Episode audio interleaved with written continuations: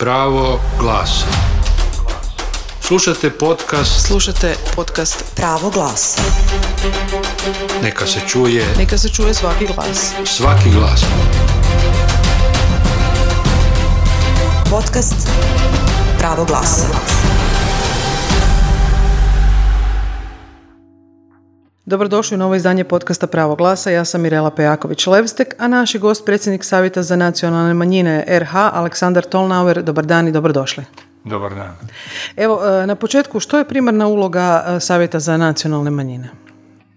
Pa Savjet za nacionalne manjine je osnovan sukladno preporukama koje su u to vrijeme bile, s obzirom na ambicije ondašnje za ulazak u Europsku uniju Hrvatske, Ustavnim zakonom o pravima nacionalnih manjina. On je krovno tijelo svih nacionalnih manjina i njegova je, dakle, glavna uloga da predstavlja sve e, nacionalne manjine i njihove interese u Hrvatskoj, i takav mu je sastav. Ono u što mnogi nisu vjerovali, a što se pokazalo vrlo efikasnim, i ne to što mi, ono što se kaže pro domo sua, tvrdimo, nego što je zamijećeno i prepoznato i od mnogih drugih, naročito u regiji koji nam se obraćaju, da je na taj način osigurana participacija svih nacionalnih manjina u onim pitanjima koja su va- veoma važna za njih, znači u pitanju e, sloboda i, i, i statusa nacionalnih manjina u Republici Hrvatskoj. Kako? Tako, s obzirom da ima samo osam zastupnika, znači nemaju sve nacionalne manjine zastupnike, u Savjetu za nacionalne manjine su predstavljani svi na jedan poseban način. Dakle, njega čine osam zastupnika nacionalnih manjina.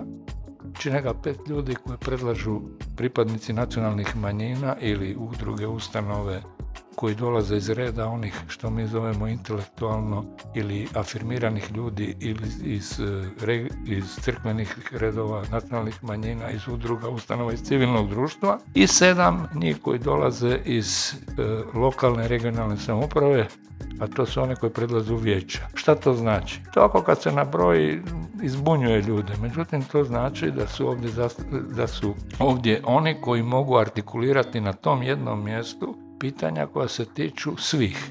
Kako?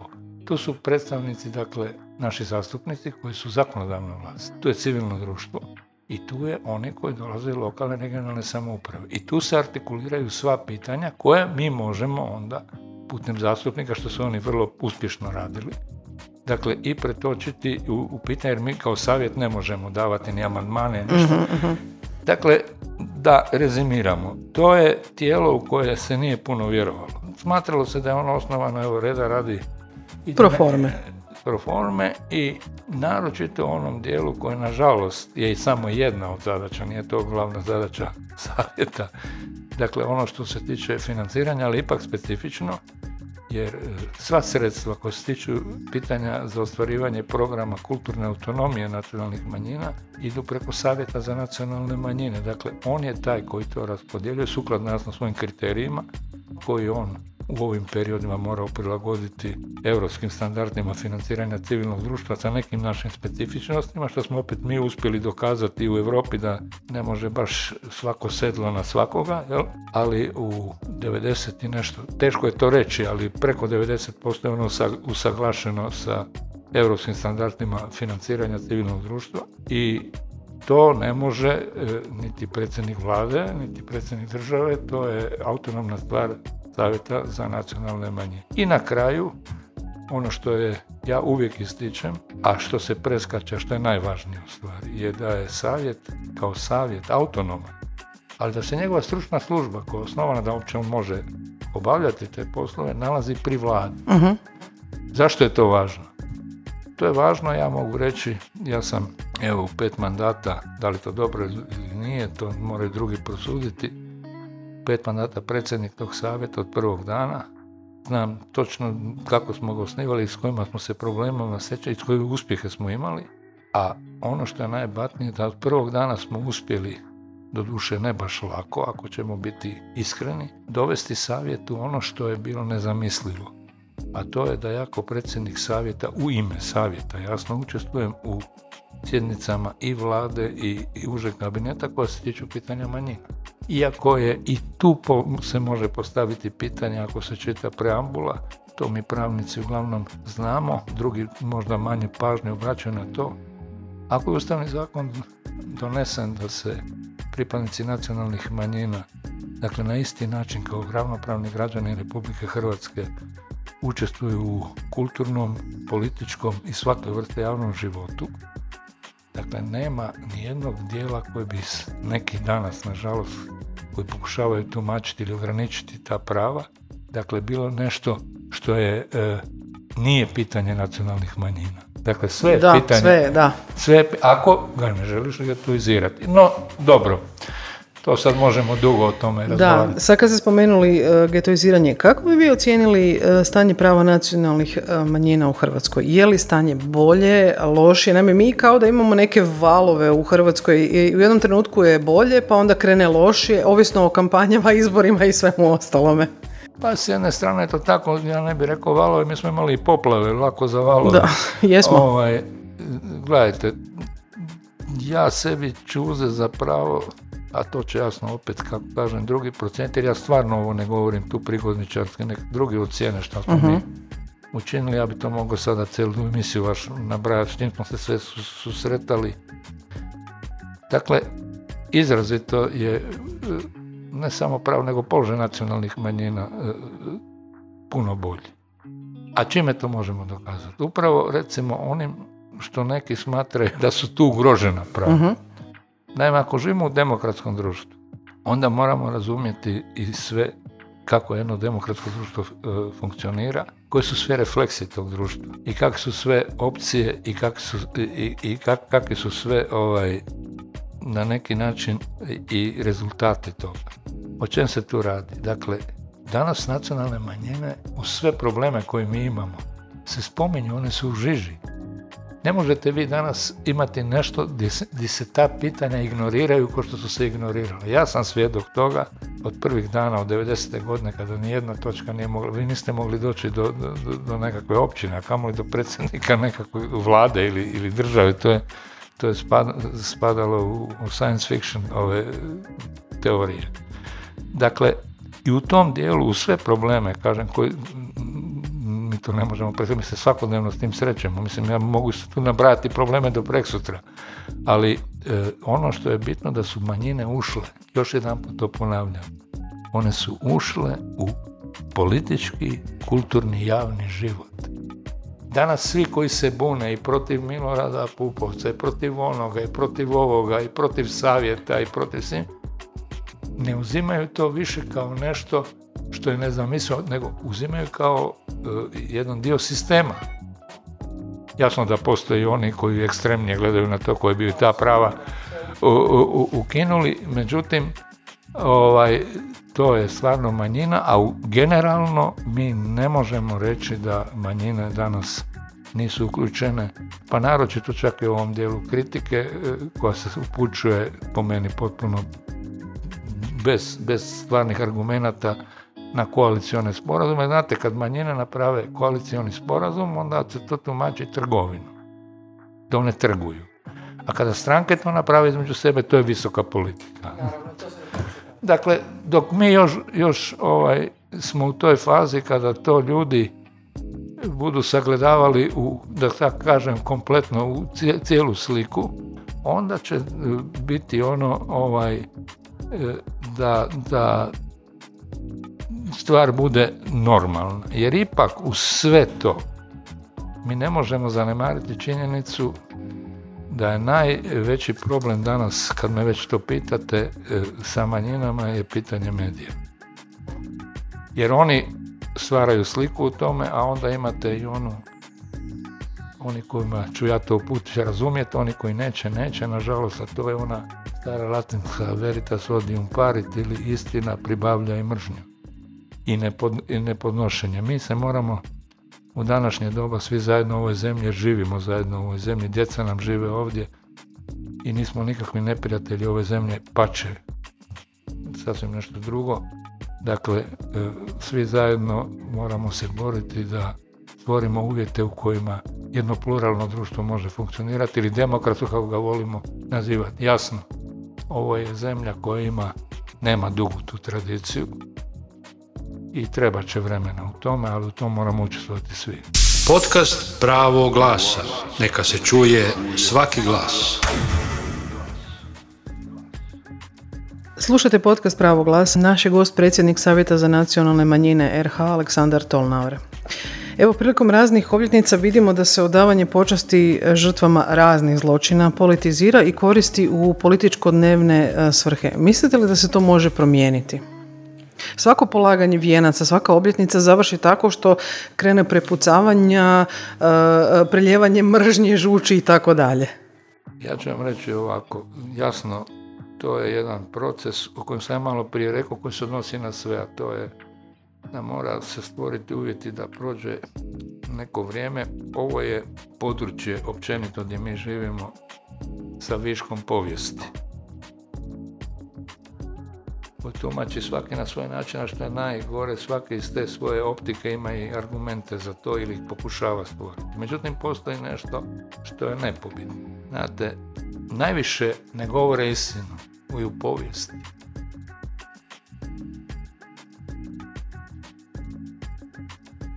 Najviše se vrši revizija, revizija inače nije, to je normalna znanstvena ova disciplina, da se mi razumijemo, ali jedno je revizija, jedno je falsificiranje. Dakle, ja ne bih govorio o reviziji, bilo povijesti, bilo čega što se u znanstvu tiče, jer je to potrebno i to je normalan jedan postupak ko se bavi time i ko nešto zna o tome. Ali da kažem narodski, najviše lažu oni koji znaju istinu i to se kod nas najbolje vidi. Naime, silom se e, truditi dokazati nešto što je nedokazivo i što je već davno dokazano, govori upravo suprotno o argumentaciji o tim zbivanjima. Ne možete vi danas negirati Jasenovac, negirati mnoge zločine iz Drugog svjetskog rata i tako dalje, kao što ne možete negirati niti neke e, e, postupke koji su bili i nakon Drugog svjetskog rata, koji su rezultati. Ali čega rezultat? Retorzije. Retorzija je osveta, je, ali jedna posna vrsta nekakvih posljedica koje su bile kao takve. Dakle, sve skupa ova povijest je preopterećena s time, a mi imamo silnu borbu za bolju prošlost koje nema. Naime, ne možete je stvoriti, znate, to je veoma, veoma osjetljivo područje u kojem se, nažalost, još uvijek politički manipulira, može manipulirati, jer ako vi uzmete, ako ćemo tako čak i dijeliti manjinski, većinski, ako to nema ni jedne obitelji, ni kod većine, ni kod manjine koja nije negdje nastradala, u ovom ili onom ratu i tako dalje. To neki e, koriste ili zlorabe, ali i mora ih se upozoriti, bar ja tako mislim, što govorim na temelju nekih iskustava koji su iz drugih zemalja, da se to uvijek loše vrati ili se vrati ko bumerang, jer mi ne možemo stvarati i niti se truditi da, da za trideset četrdeset godina opet imamo ovdje sukobe, krvi i tako dalje, jer ovo što neki rade upravo vodi k tome, da. Um, sad kad smo spomenuli zapravo Jasenovac, u Hrvatskoj se evo bavimo svako malo pitanjem uzvika za dom spremni. Pravnici nemaju jedinstven stav, suci ga nemaju, dakle u svojoj praksi. Dakle, možemo reći da ne postoji ujednačena pravna praksa, na što je zapravo upozorila i pučka pravobraniteljica Tena Šimonović Einwalter. E, mislite li da će biti političke volje da se ovo pitanje jednom za svagda riješi, da se kaže ok, dopušteno je govoriti koliko god želite ili b, zabranjeno i nema iznimaka za ove, one ili desete?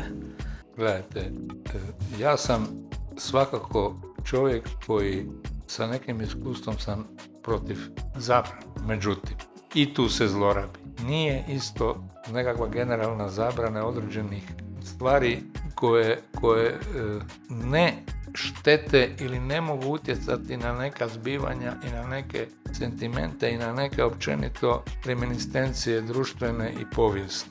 Međutim, za dom spremni, uz koliko se god potrudio, neka se uzme hrvatski narod iz četrdeset druge godine, mislim, ne znam koji je točno broj, između osam i jedanaest, gdje je Ante Pavelić, zapravo njegova služba, Mio Bzik, objavio šta znači taj pozdrav kojeg je ustanovio gospodin Pavelić, Ante, poglavni, i koji su se već služili u Italiji kad su bili u emigraciji za dom. Dakle, to je ustaški pozdrav. Pod tim geslom su ljudi odlazili, ne samo Židovi, Srbi i, i, i, i Romi, već i Hrvati i Slovenci. I što je najinteresantnije, i svećenici. Šest slovenskih svećenika plus svećenik Lončar koji su smaknuti u Jasenovcu. O tom se debelo žuti. Pa me neko može pitati zašto sad to govoriš, kakve to veze ima s tim pozdravom. Pa pod tim pozdravom su ti ljudi izgubili glavu. Dakle, te vrste pozdrava koje mogu izazivati nešto sasvim drugo, imaju sasvim drugi efekt od nečeg drugog, svakako treba zabraniti kao što su zabranjeni u zapadnoj Europi. Njemački nemojte vikati Sieg Heil, Heil Hitler i ovakve stvari. Zašto?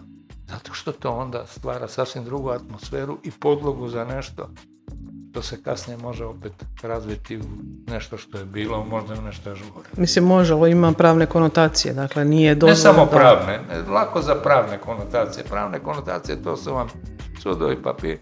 Među ljudima vam je stvar, evo mi imamo ove sad zadnje pokazatelji u našim srednjim školama i ove, da, da naprosto taka vrsta neznanja najviše škodi onima koji to ne znaju, jer će im se ulomiti kad tad po leđima to.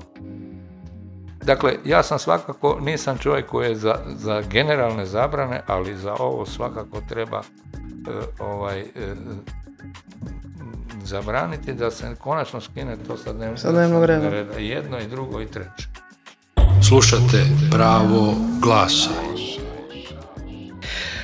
U posljednje vrijeme vidimo da su se povećale prijetnje pripadnicima nacionalnih manjina, dakle ponajviše evo prema uh, Srbima. Uh, kako to spriječiti, odnosno na koji način smanjiti događaj? Evo imali smo u Borovom selu uh, gdje se prijetilo pripadnicima srpske nacionalne manjine, a policija ih je pratila, ok, na kraju ih je uh, uhitila. Imali smo uh, pored Vukovara onaj uh, transparent uh, gdje je na kraju se tvrdilo da ne postoji nikakvo kršenje javnog reda i mira. Gledajte, ta događanja, dobro je ovaj, da izlazi ovaj bilten es en ve a, koliko god se neko bunio na to, da se upozorava i da se prati to. Uh-huh. Ne iz nekakvih revanšističkih ili ovakvih i onakvih razloga, nego naprosto zbog higijene našeg društva.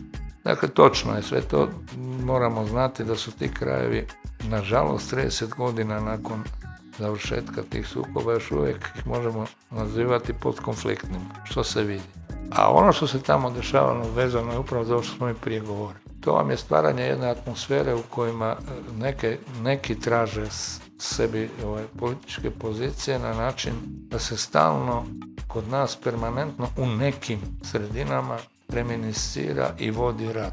Tamo rat nije završio, ali ne zbog toga, nego zbog nekih sasvim drugih, drugih cilj, ciljeva i razloga. Jasno da, da je veoma teško ljudima koji su izgubili svoje najbliže ili koji traže svoje nestale to prevazići. Međutim, ljudi su iz drugog svjetskog rata i moramo znati koliko još, to niko ne spominje, to su tisuće ljudi koji nikad nisu nađene, koji su u drugom svjetskom ratu nestali. To su sve velika opterećenja i neke specifičnosti, znate, koje su, a jedan dio opet vezan bio sasigurno i za ova predizbornja naša, ove uh-huh. lokalne izbore, da smo to svi osud, osudila je vlada, osudio je Plenković, to vam mogu iz prve ruke reći, osudio je ministar Božičević, ja sam bio razgovarali, oni poduzele su se, jasno i mi smo.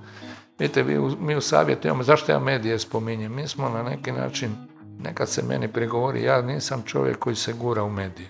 Ali, znate, možda to nije, možete zamisliti da to nije vezano za ovu temu, ali baš je vezano i za ovu temu i ja ću to obrazložiti u dvije riječi. Savjet ima mogućnosti, jako predsjednik, svaki dan sazivati konferencije za tisak. Svaki dan. I ukazivati kao što ukazuje, međutim ljudi ne znaju da se onda stvara jedna atmosfera u kojima je na neki način ljudi su danas opterećeni, ne vole neka lica gledati na televiziji, stalno slušati to i na kom se to onda na koncu razbije. Ne na meni. Lako je meni slušati ove što mene zovu i, i to je sve šala malo.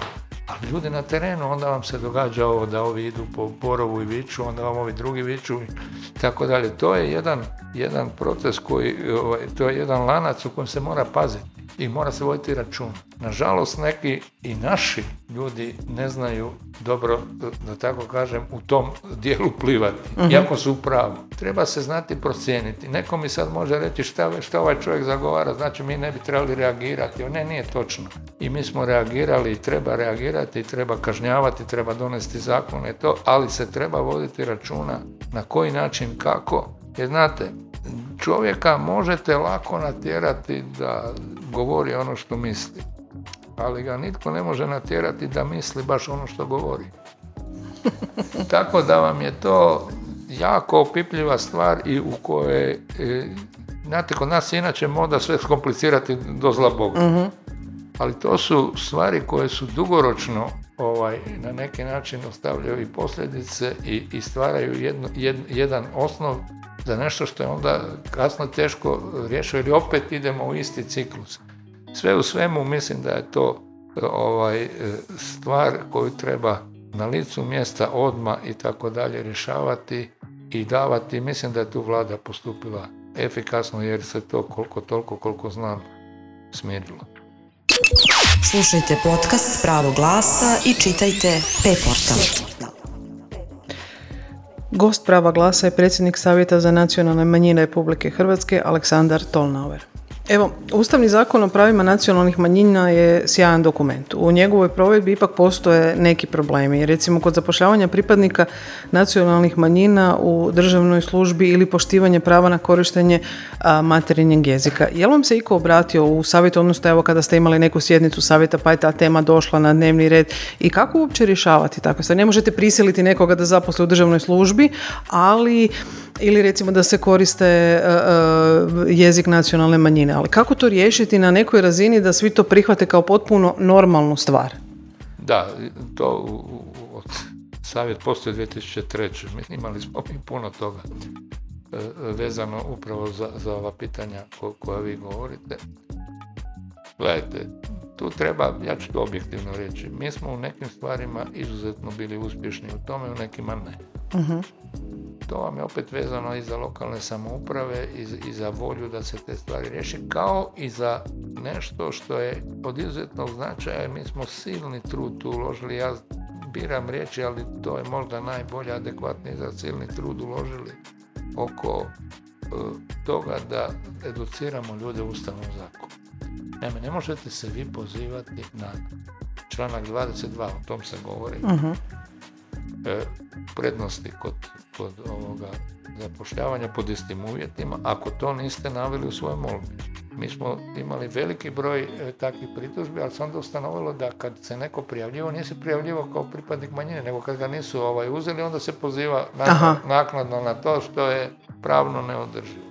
Nije da ja sad teretim pripadnike manjina, nego upozoravam na to. Neke... Što je bitna stavka, da se zna? Ne, to je najvažnije, jer ne možete se pozivati na neko pravo ako, ako, ako ga ne konzumirate u potpunosti. Da, okay. Ne konzumirate, nego ako ga niste naglasili. Jel? To je ono, ako ide, ide, a onda ćemo se tužiti. Dakle, to nam je stvaralo probleme. Druga stvar, mi smo par slučajeva, neki u Istri, jedno, u Sla, jedno ili dvoje u Slavoniji, u Zagrebu smo dok je bilo, recimo u gradskoj upravi smo imali tri takva slučaja. Koliko se ja sjećam, je to u zadnje vrijeme ne. Ali ovaj, tu smo mi imali izvjesnih uspjeha. Iako, kažem, najveći je problem Ustavnog zakona o pravima nacionalnih manjina. Ha, sjajan dokument, to je možda, ja znam kad se donosio taj zakon, on je donet, jasno, to je bio jedan od uvjeta, se razumijemo, i to nije nikakva tajna da je donet pod pritiskom međunarodne zajednice u to vrijeme, jer bez toga nije bilo niti pomisli da bi se ulazilo u Europsku uniju. I to je, da kažem, najproduktivniji dio što se tiče ulaska, da tako nazovem, i manjinskih prava koji su se počela, počeli primjenjivati, je onaj dio do ulaska u Europsku uniju. Kasnije je to malo, ne malo, nego dosta bilo zastalo, i tu je, to je bilo vrijeme, kako mi to zovemo, iako Karamarko nije bio predsjednik, Karamarkove vlade koja je pokušala apsolutno to ignorirati, te dosege. Međutim, na svu sreću, to se s ovom vladom ne događa, da pače. Dakle, Ustavni zakon je svakako zakon koji je puno toga učinio, ali on nije niti, ono što se kaže, Biblija, niti je upisan u kamenu. Pokazuje se mnoge, no, u tih deset do dvanaest godina, primje, pardon, ne, dvanaest godina, nego uzmite o, ove godine, dvadeset pet, znači osamnaest godina, puno, punoljetnost, punoljetan je, da. Jedna je punoljetnost, i pokazalo se mnogo stvari koje se moraju mijenjati. E, e, recimo jedna sitnica koja, koja, znate, to su veliki troškovi, često nama u lokalnim samoupravama kad treniramo, velimo pa nemamo mi novaca za provjeru. Taj zakon je idealno napravljen, ali prvo, kad bi se on primjenjivao, to vam je milijarda kuna koje nema. Nije vam isto biti u Vijeću nacionalnih manjina u Zagrebu i u Benkovcu. To je dan danas tako. Dakle, Hrvatska ne, ne, nije isto razvijena. I, i nije to svugdje isto. I ne postoji na neki način svugdje isto razumijenje. Upravo na tim krajevima, uh-huh. gdje su tu još uvijek postoje problemi. Međutim, on je sigurno ovaj, puno doprinio u tome. Iako kažem, neke, neke stvari će sigurno trebati primjera radi, gdje su manjine u većini, šta će tamo vijeće? To stvara samo zlu krv i, i stvara neke, neke druge stvari. Onda kre, vijeća, mno, mi smo silne te seminare držali. Ljudi koji ulaze u vijeća, još uvijek mi imamo problem s tim da ne razumiju svoju ulogu. Dakle, miješa se udru, šta je udruga, šta je vijeće, koja je uloga jednih, koja je uloga drugih. Ali je tu napravljen veliki korak. Još ne dovoljan, ali veliki korak. Jer ja znam kad su vijeća, znači to je bio problem ogroman svađa između, jer pazite, to je jednostavno da jednostavnije ne može biti, piše u zakonu, ko predlaže te članove vijeća. Dakle, njih predlažu ili udruge, ili grupa e, e, ljudi, manjinaca koji smatraju šta, da oni artikuliraju njihova pitanja na lokalnoj i regionalnoj razini. Uh-huh. A ono se ispostavilo da su to počeli politički ovi... E, Oni, mnogi nisu razumjeli, pa su se počeli postavljati kao neke političke stranke, pa onda s druge strane ne, mo, ne mogu vijeća biti nadređena udrugama, jer udruge su njih predlagale, one bi trebali, i tako dalje. Tu smo oni silne probleme oko toga. Tu je i vlada odigrala ulogu, jer, jer smo sa uredom za nacionalne manjine, onda se zvao za nacionalne manjine, danas se zove za ljudska prava i nacionalne manjine, zajednički organizirali po cijeloj Hrvatskoj, po županijama i tako dalje. Samo nije bio baš veliki interes. Ali nismo samo organizirali za, za manjince, nego i za lokalne publike koji nisu imali pojma isto o tome, nisu željeli to provesti. Ono što, mislim, krasi nas da smo mi objektivni u tom, u savjetu. Mi ne sagledavamo samo jednu ovaj, stranu. Niko nije idealan. Najmanje smo mi idealni. E, ali, ali e, objektivno mi moramo, sagledati, jer jedino tako možemo ostvariti pravo. Ne možemo biti crno-bijela tehnika, ne postoji. Sve je sivo. Mislim sivo, da me opet neko... Da, ma... ne dakle, nema ništa sve crno, sve bijelo. Dakle, tu moramo zajednički. Trudimo se. Da li smo najuspješniji? Nismo. Da li smo mogli više napraviti? Jasno da jesmo. Uvijek se može više. I, jesmo. Da li smo se sretali s nekim problemima koji su prevazilazili naše mogućnosti u tom trenu i, i naše zakonske ili e, legislativne uh-huh. ovlasti? Jesmo. Da li smo utjecali na izmjene izvjesnih dokumenata, zakona? Jesmo. Jer su na, e, e, ću podsjetiti da vrlo rijetko se prihvaća kakav amandman. Ja ne govorim sada, apstrahirajmo mi sadašnji dio ove koalicije, nego govorimo prije. Uh-huh. Pa smo onda uspjeli donesti zakon, o, ovaj, to je na inicijativu savjeta o, o registraciji vijeća i predstavnika nacionalnih manjina. I tako dalje. Znači, zakon o izborima za vijeća i predstavnike nacionalnih manjina, što je bio ogromni problem. Dakle, neke stvari smo činili e, sukcesivno i onda imamo mi još jedan dio koji ljudi ne vide. A to je da nam se obraćaju ljudi i oko mirovinskih pitanja, i oko statusnih pitanja, i oko stambenih pitanja, i oko... E, s, mnogo stvari se tu, ali se nas, nažalost, ali ili na sreću, ja ne znam, to je uvijek tako, znate, prepoznaje ko neka, ili pokušava pretretiti ko neke financijere ili knjigovodstva nacionalnih manjina o financijskih R C T. Mislim, to nije tako. Podcast Pravo glasa. Koliko je pa vama važno što je predstavnik nacionalnih manjina potpredsjednik vlade? Znamo da je to bio prije gospodin Uzelac, evo sada je to Boris Milošević. Koliko je to važno i koliko je to bitno? To je od izuzetnog značaja. To isto neki ne prepoznaju. Meni osobno je izuzetno drago da je gospodin Boris Milošević upravo to. Mislim da je srpska manjina odlično kao koalicioni partner izabrala pravog čovjeka. Ne samo što je on mlađi, to uvijek ide ta floskula mlad, pa mislim, možda nekako biti mlad, pa daska kakvu teško nađeš buku.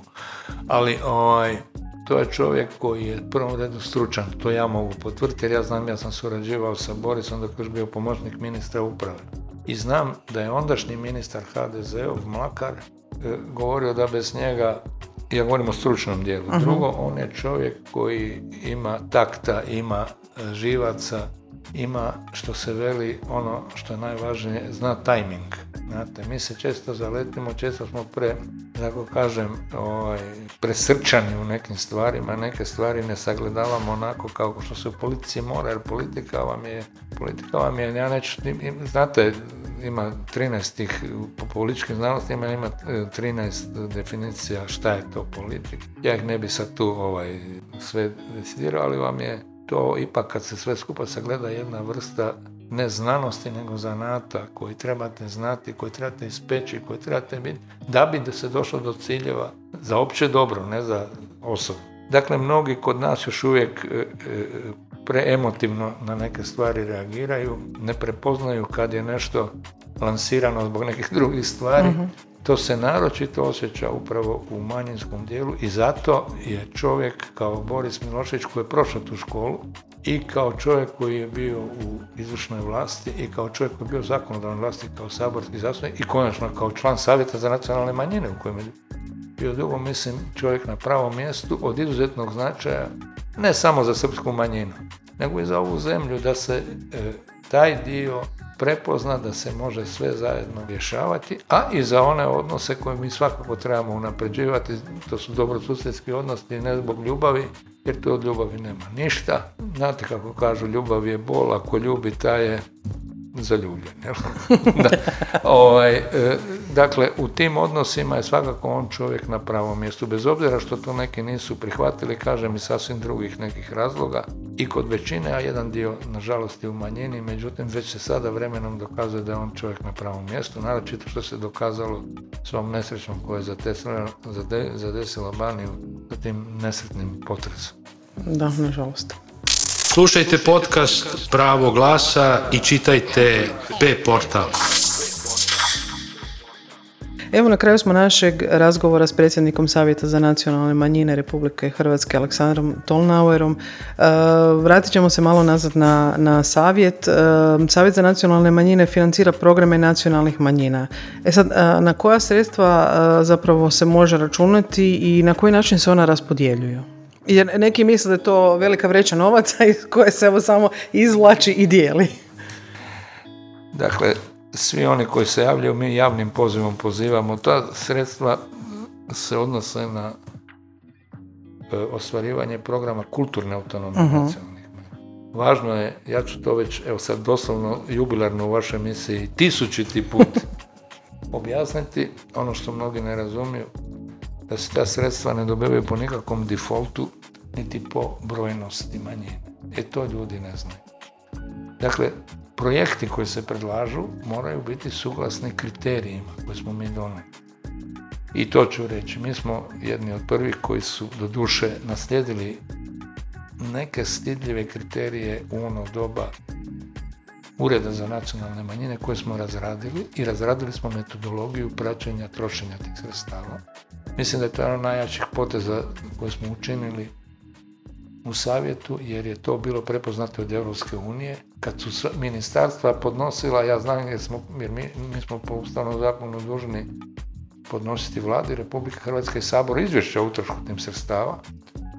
Jasno, ta izvješća su vezana na ono što nam moraju udruge i oni koji su korisnici podnesti izvješća i upravo na temelju toga se onda traži nova sredstva za iduću sezonu i godinu, uh-huh. za iduće projekte. A ono što mnogi nisu razumjeli, pa i srpske nacionalne manjine kao najveće, da ta sredstva nisu vezana na brojnost. Brojnost je vezana za zastupljenost manjina, a ovo su vezana za programe. Šta bi to, ili da je najjednostavnije objasniti. Recimo, može se desiti da jedna od naših najvećih manjina pošalje tri programa, koja, recimo, ni ne odgovaraju kriterijima. Pa nećemo mi novce slati ljudima kući što su oni najveća manjina. Ovaj, dakle, mora biti sukladno kriterijima i našem javnom pozivu, a sredstva se odnose na ono što se zove ostvarivanje kulturne autonomije. To su znači kulturne manifestacije, to su znači kulturni amaterizam, to su znači tiskovine ili kako štampa i to, to se odnosi i na, šta, na štampanje knjiga, dakle na ono što mi zovemo kulturni dio u kojem manjine objavljuju svoje knjige, svoje, svoje ove almanahe, E, i onda postoji nešto što ide preko savjeta, to je opet nerazumijevanje kad kažu kako su dobili Talijani i Mađari, a njih ima toliko ili ovoliko.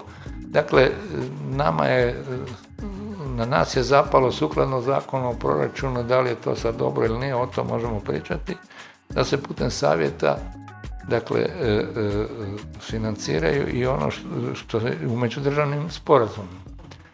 A jedina dva međudržavna sporazuma koji imaju obveze u tom smislu financijske su sporazum bilateralne Republike Hrvatske s Mađarskom i sa Italijom. Ostali to nemaju. Nemaju. Uh-huh. Nemaju to. I onda to ispada kao evo ga, ovi su... Favoriziranje. Dobro. Međutim, to sve piše u odlukama, jer mi moramo odluke objavljivati u Narodnim novinama. Ja moram reći da smo mi ove godine, uz jasno gunđanje nekih koji su bili protiv toga, uspjeli, ali tu se moramo zahvaliti ne samo sebi, lako je o sebi pričati, jel? O, e, zahvaliti udrugama, ustanovama, asocijacijama nacionalnih manjina i upravo ostvarivanju tih programa, jer mi ne možemo mi doći u vladu i reći dobar dan, ja sam došao, daj mi četrdeset milijuna da dijelim okolo. O, e, mi moramo u našem izvješću koje podnosimo o, o obrazložiti kako ta sredstva dijeljena. Kakvi su efekti? Mi imamo, mi imamo sada taj europski kriterij da se e, imate, mi smo morali donijeti pravilnik o rizicima. A šta znači? Da li je rizično dati ovoj udruzi novce ili ne? To se u Europi gleda, mm-hmm. prati. Kako je taj novac iskorišten? Koliko on ima efekta na unutarnjem i na vanjskom planu? Jer mi imamo i, i manjine predstavljaju jasno, imaju dodire svojim matičnim državama.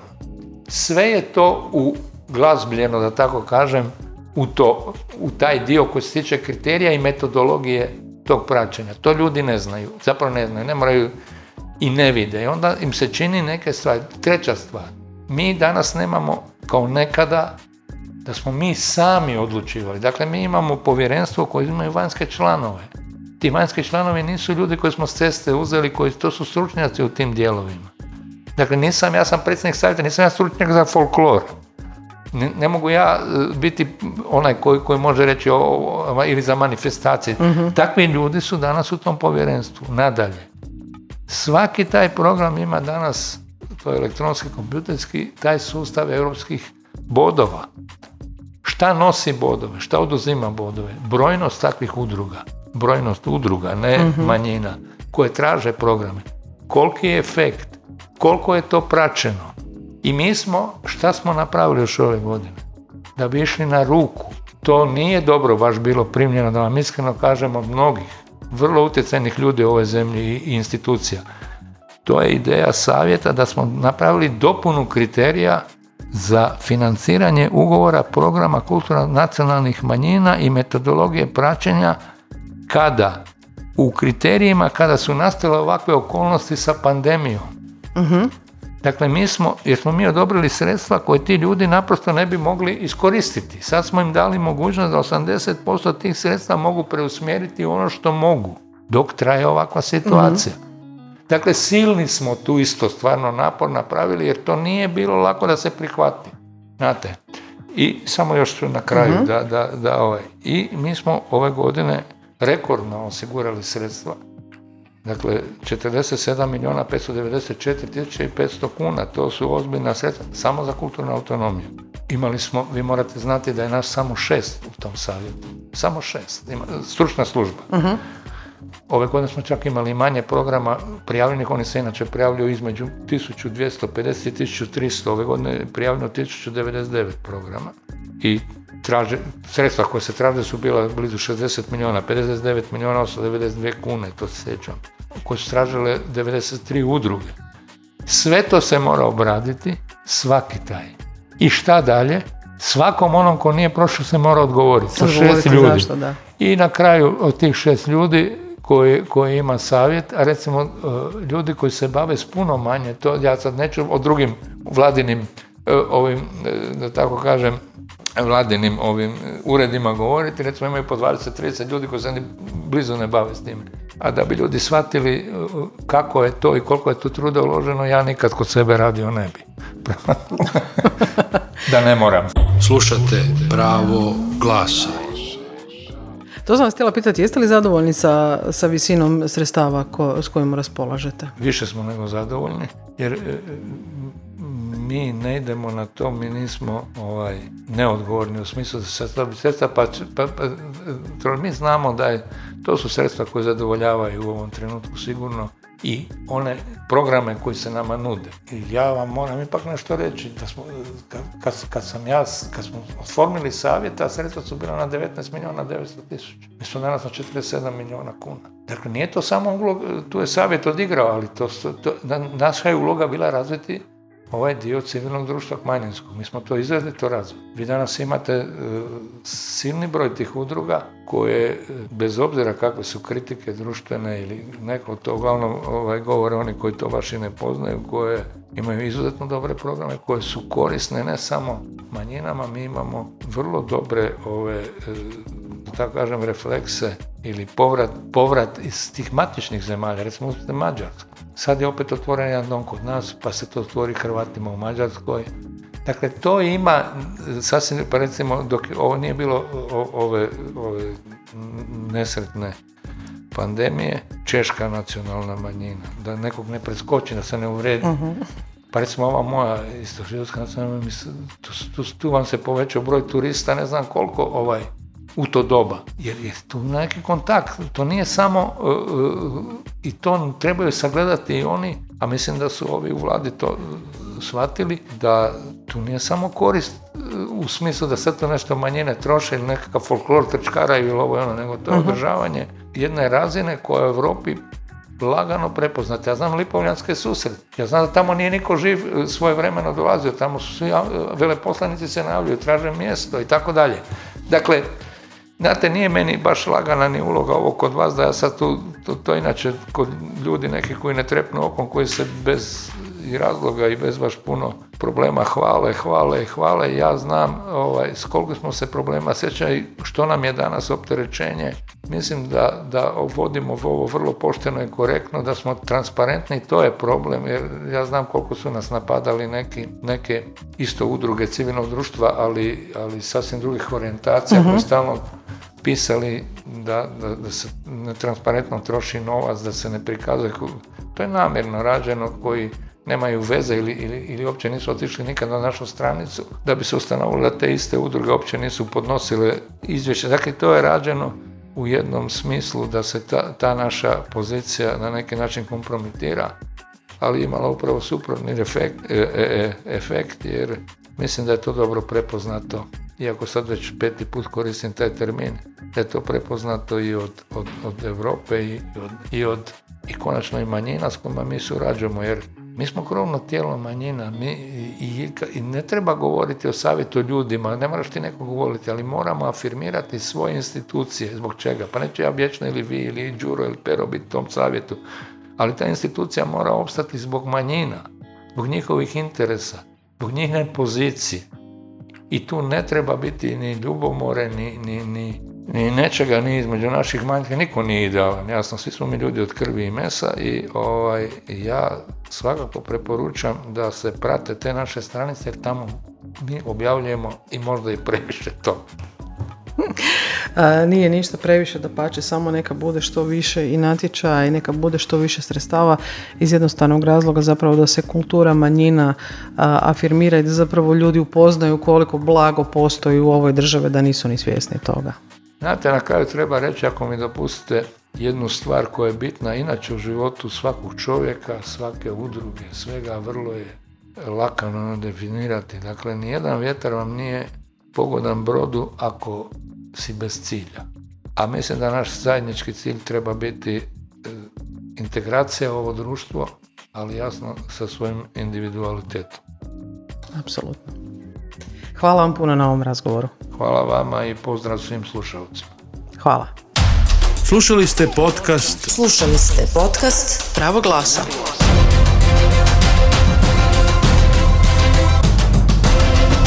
Projekti su financirala Europska unija iz Europskog socijalnog fonda.